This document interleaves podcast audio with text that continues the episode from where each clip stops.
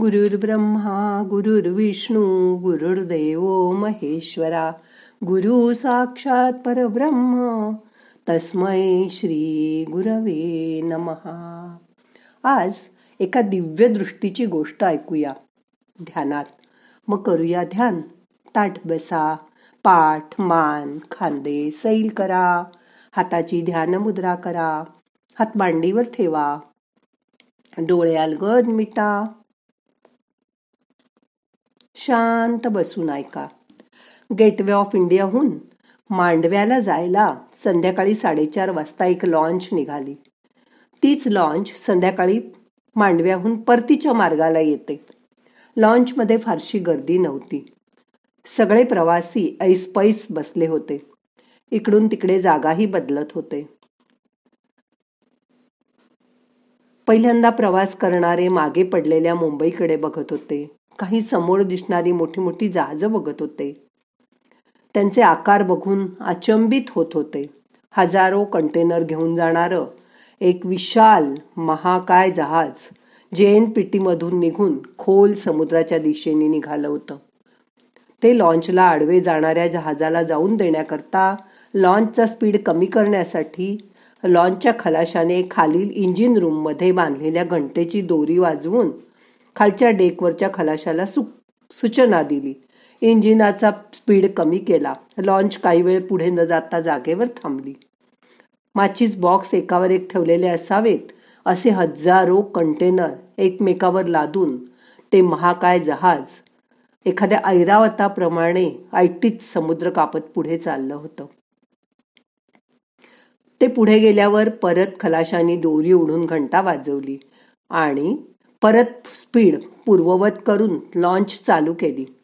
काही वेळांनी मुंबई मागे मागे पडत गेली. सगळेजण खाऱ्या वाऱ्याचा आनंद घेत होते. लॉन्चमध्ये एक पंचवीशीतलं तरुण जोडपं बसलं होतं. त्यांचं नवीनच लग्न झालेलं वाटत होतं. अजून अंगावरची हळदही उतरली नव्हती. तो तरुण त्याला फक्त एकच डोळा होता. त्याला दुसरा डोळाच नव्हता. खोबणीत डोळा नसल्याने खाच पडलेली दिसत होती. त्याच्या बायकोनी गॉगल घातला होता आणि ती त्याला खेटूनच बसली होती. लॉन्चमधले जवळपास सगळ्यांचेच त्याच्याकडे लक्ष जात होते. त्याला पण सगळ्यांचा त्याच्याकडे बघणाऱ्या नजरा दिसत होत्या. बऱ्याच जणांच्या मनात आलं की ह्या तरुणांनी पण का बायकोसारखा गॉगल लावला नाही? म्हणजे एक डोळा त्याचा गॉगलच्या आत लपला असता. समोर बसलेल्या एका नऊ दहा वर्षाच्या मुलाने त्याच्याकडे बघून त्याच्या आईला विचारलं आई या अंकलचा एक डोळा कुठे आहे? त्याच्या आईने सांगितलं एक डोळा नाहीये त्याला पण दुसरा तर आहे ना.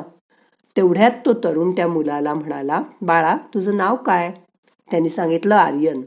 अरे आर्यन माझा एक डोळा ना मी तुझ्या एवढा असताना एका अपघातात गेला. मी खेळताना रस्त्याच्या कडेला जमिनीत उभ्या केलेल्या लोखंडी सळईवर पडलो. नशीब सळई डोळ्यातून आरपार जाऊन माझ्या डोळ्याच्या आरपार नाही निघाली. आर्यननी त्याला विचारलं मग अंकल तुम्हाला एका डोळ्याने सगळं दिसतं का? त्यावर तो म्हणाला आर्यन माझं नाव प्रसाद आहे. मला तू प्रसाद अंकल म्हण. मला एका डोळ्याने दिसतं पण एका डोळ्याने कसं दिसतं ते बघायचं आहे का तुला? आर्यननी उत्सुकतेपोटी हो म्हटलं. प्रसादनी त्याला रुमाल आहे का विचारलं. माझ्याकडे नाही पण आईचं आहे. प्रसादनी रुमालाची घडी घालून आर्यनच्या एका डोळ्यावर ठेवली. आर्यनला म्हणाला आता या एका डोळ्यांनी बघ कसं दिसतंय. आर्यन म्हणाला प्रसाद अंकल दिसतंय पण दोन डोळ्यांनी दिसतं तसं नाही दिसत. प्रसाद त्याला म्हणाला माझा अपघात झाल्यावर मला सुद्धा असंच वाटायचं पण हळूहळू सवय झाली. एका डोळ्यांनी सगळं दिसतं. आता दोन डोळ्यांनी मला किती दिसायचं हे सुद्धा आठवत नाही. पण आर्यन तुला माहिती आहे का की माझ्या बाजूला जी बसली आहे ना ती माझी बायको. तिला तर दोन्ही डोळ्यांनी दिसत नाही. मला तर नऊ वर्षाचा होईपर्यंत सगळी दृष्टी होती. मला सगळं दिसायचं. आणि आता निदान एका डोळ्यानी तरी मला दिसतंय. पण ही जन्मापासूनच आंधळी आहे. हिला काहीच दिसत नाही. प्रसाद जे सांगत होता ते ऐकून आर्यनला आणि त्याच्या आईला आणि आजूबाजूला बसलेल्या सगळ्यांनाच वाईट वाटलं. सगळ्यांच्या मनात कालवा कालव झाली. प्रसाद आणि त्याच्या बायकोबद्दल सगळ्यांना सहानुभूती वाटली. छोटा आर्यन अचंबित झाला. पण त्याच्या आईला आणि शेजारी बसलेल्या व्यक्तीला वाटलं डोळ्याने दिसत असूनही जन्मजात आंधळ्या मुलीबरोबर यांनी का लग्न केलं असेल? लॉन्च हेलकावे खात होती. समुद्रातले सिगल पक्षी लॉन्च भोवती गिरट्या घालत होते. बरोबरचे लोक वेफर कुरकुरे हवेत भिरकवून सिगलला खायला देत होते. ते हवेतच पकडत होते. आर्यन सुद्धा मजा बघत होता. प्रसादने पलीकडे इशारा करून आई इकडे येऊन बस. अशी सूचना केली. तशी पन्नाशी ओलांडलेली प्रसादची आई तिथे येऊन बसली. प्रसादच्या आईच्या कपाळावर कुंकू नव्हतं. एक साधी धुवट नऊवारी साडी नेसली होती. तिच्यातलं हसरं आणि प्रसन्न व्यक्तिमत्व त्याच्यातूनही ती जाणवत होतं. अरे प्रसाद जा की आरतीला घेऊन. तिचेही फोटो काढ. मोबाईलमध्ये प्रसादने आरतीच्या हाताला धरलं आणि लॉन्चच्या मोकळ्या जागेकडे गेला. उभं राहिल्यावर अंध आरतीच्या चेहऱ्यावर लॉन्च हेलकावत असल्याने लॉन्च कशी तरंगते हे बघायचा स्पष्ट भाव तिच्या चेहऱ्यावर दिसत होता. डोळेच नाही तर समुद्र काय? आणि लॉन्चचं तरंगणं काय? कसं कळणार हिला हे सांगून? आरती पहिल्यांदाच तरंगणं अनुभवत होती. प्रसाद तिला आपल्या मोकळ्या जागेत हाताला धरून उभा होता. त्यांनी आर्यनला बोलावून दोघांचे फोटो काढायला सांगितले. आर्यननी पण ते आनंदाने काढले.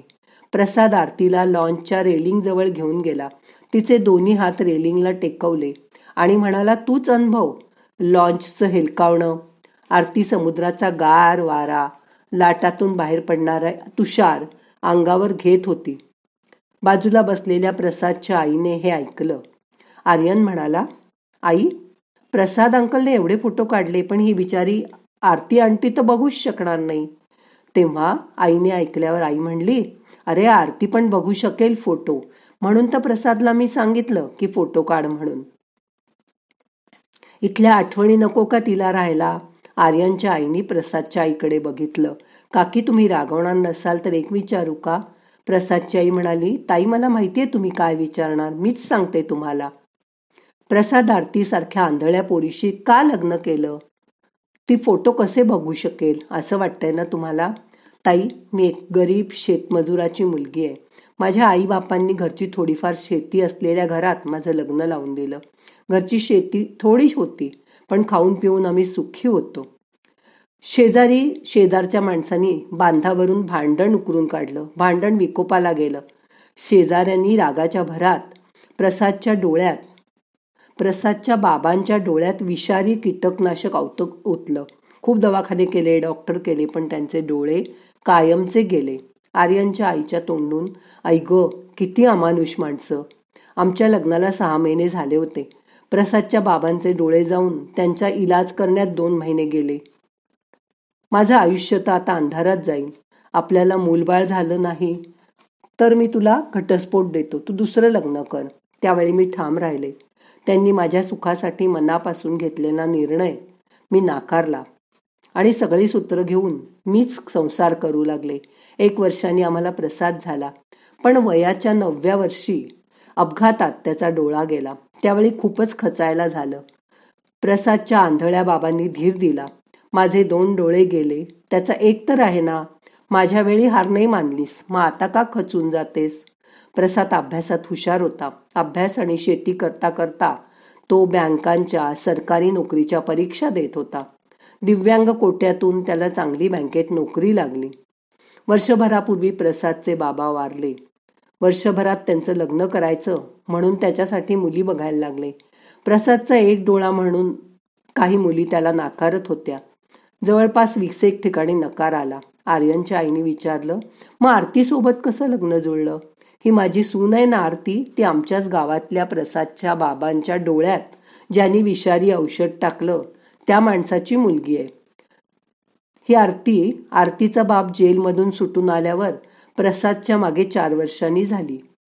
तेव्हा त्याला कळलं की त्या पोरीनी जन्मजातच ती आंधळी आहे.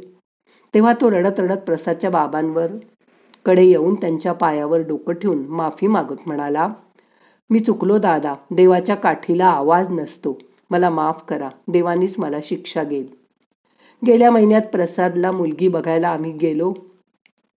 तेव्हा ह्या आरतीचं सुंदर रूप बघून मला माझा प्रसाद म्हणला आपण हिच्याशी लग्न करूया. तेव्हा प्रसादने डोळ्यावर कागा काळा गॉगल लावायची सोडून दिलं. बसमधल्या बायकांची कुजबूज ऐकून तो आरतीच्या बापाला म्हणाला की मी हिच्याशी लग्न करतो. आमची सुद्धा तेव्हा परिस्थिती नव्हती. आता मला चांगली नोकरी आहे. आज ना उद्या परिस्थिती सुधारेल. खूप लोक नेत्रदान करतात. आपण आरतीसाठी दुसऱ्याचे डोळे मिळतात का बघूया. मला दोन डोळे असते. मला आता नोकरी आहे. मला पैसाही मिळतोय. खूप लोक नेत्रदान करतात.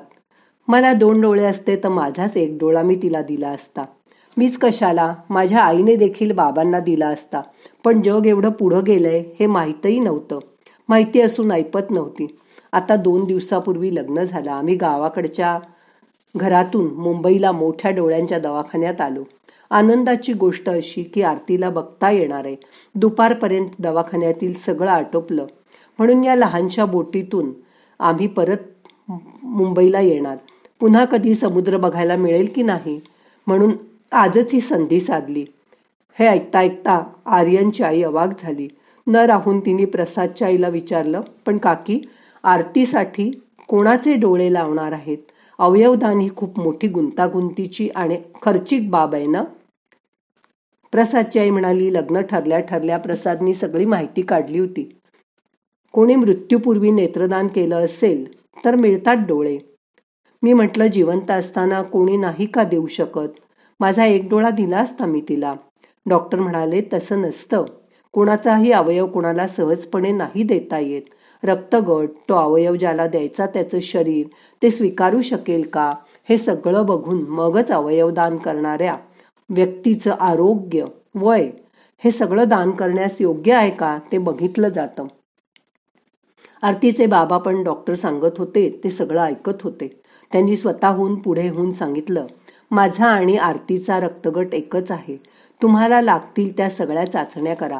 पण माझाच एक डोळा माझ्या लेखीला द्या.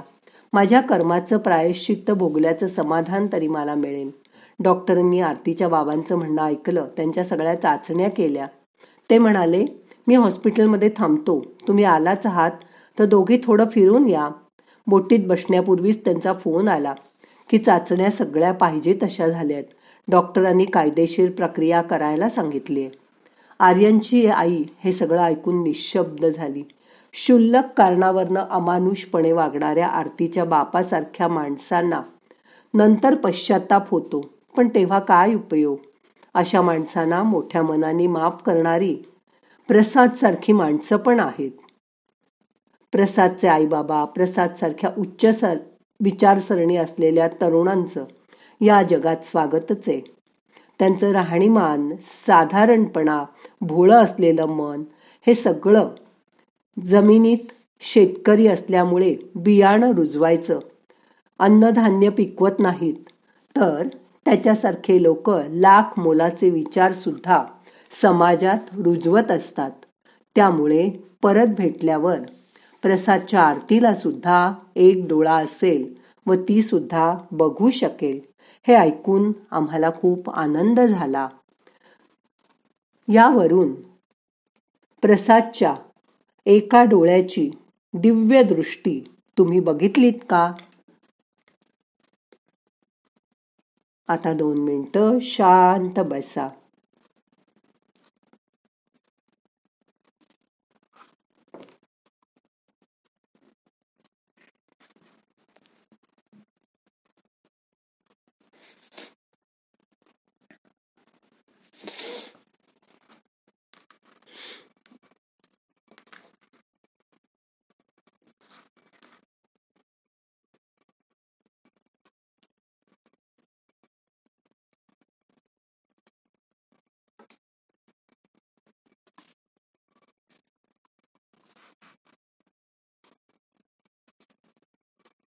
आता आजचं ध्यान संपवायचंय. प्रार्थना म्हणूया मनाला जाग करा. नाहम करता हरि करता हरि करता हि केवलम. ओम शांती शांती शांती.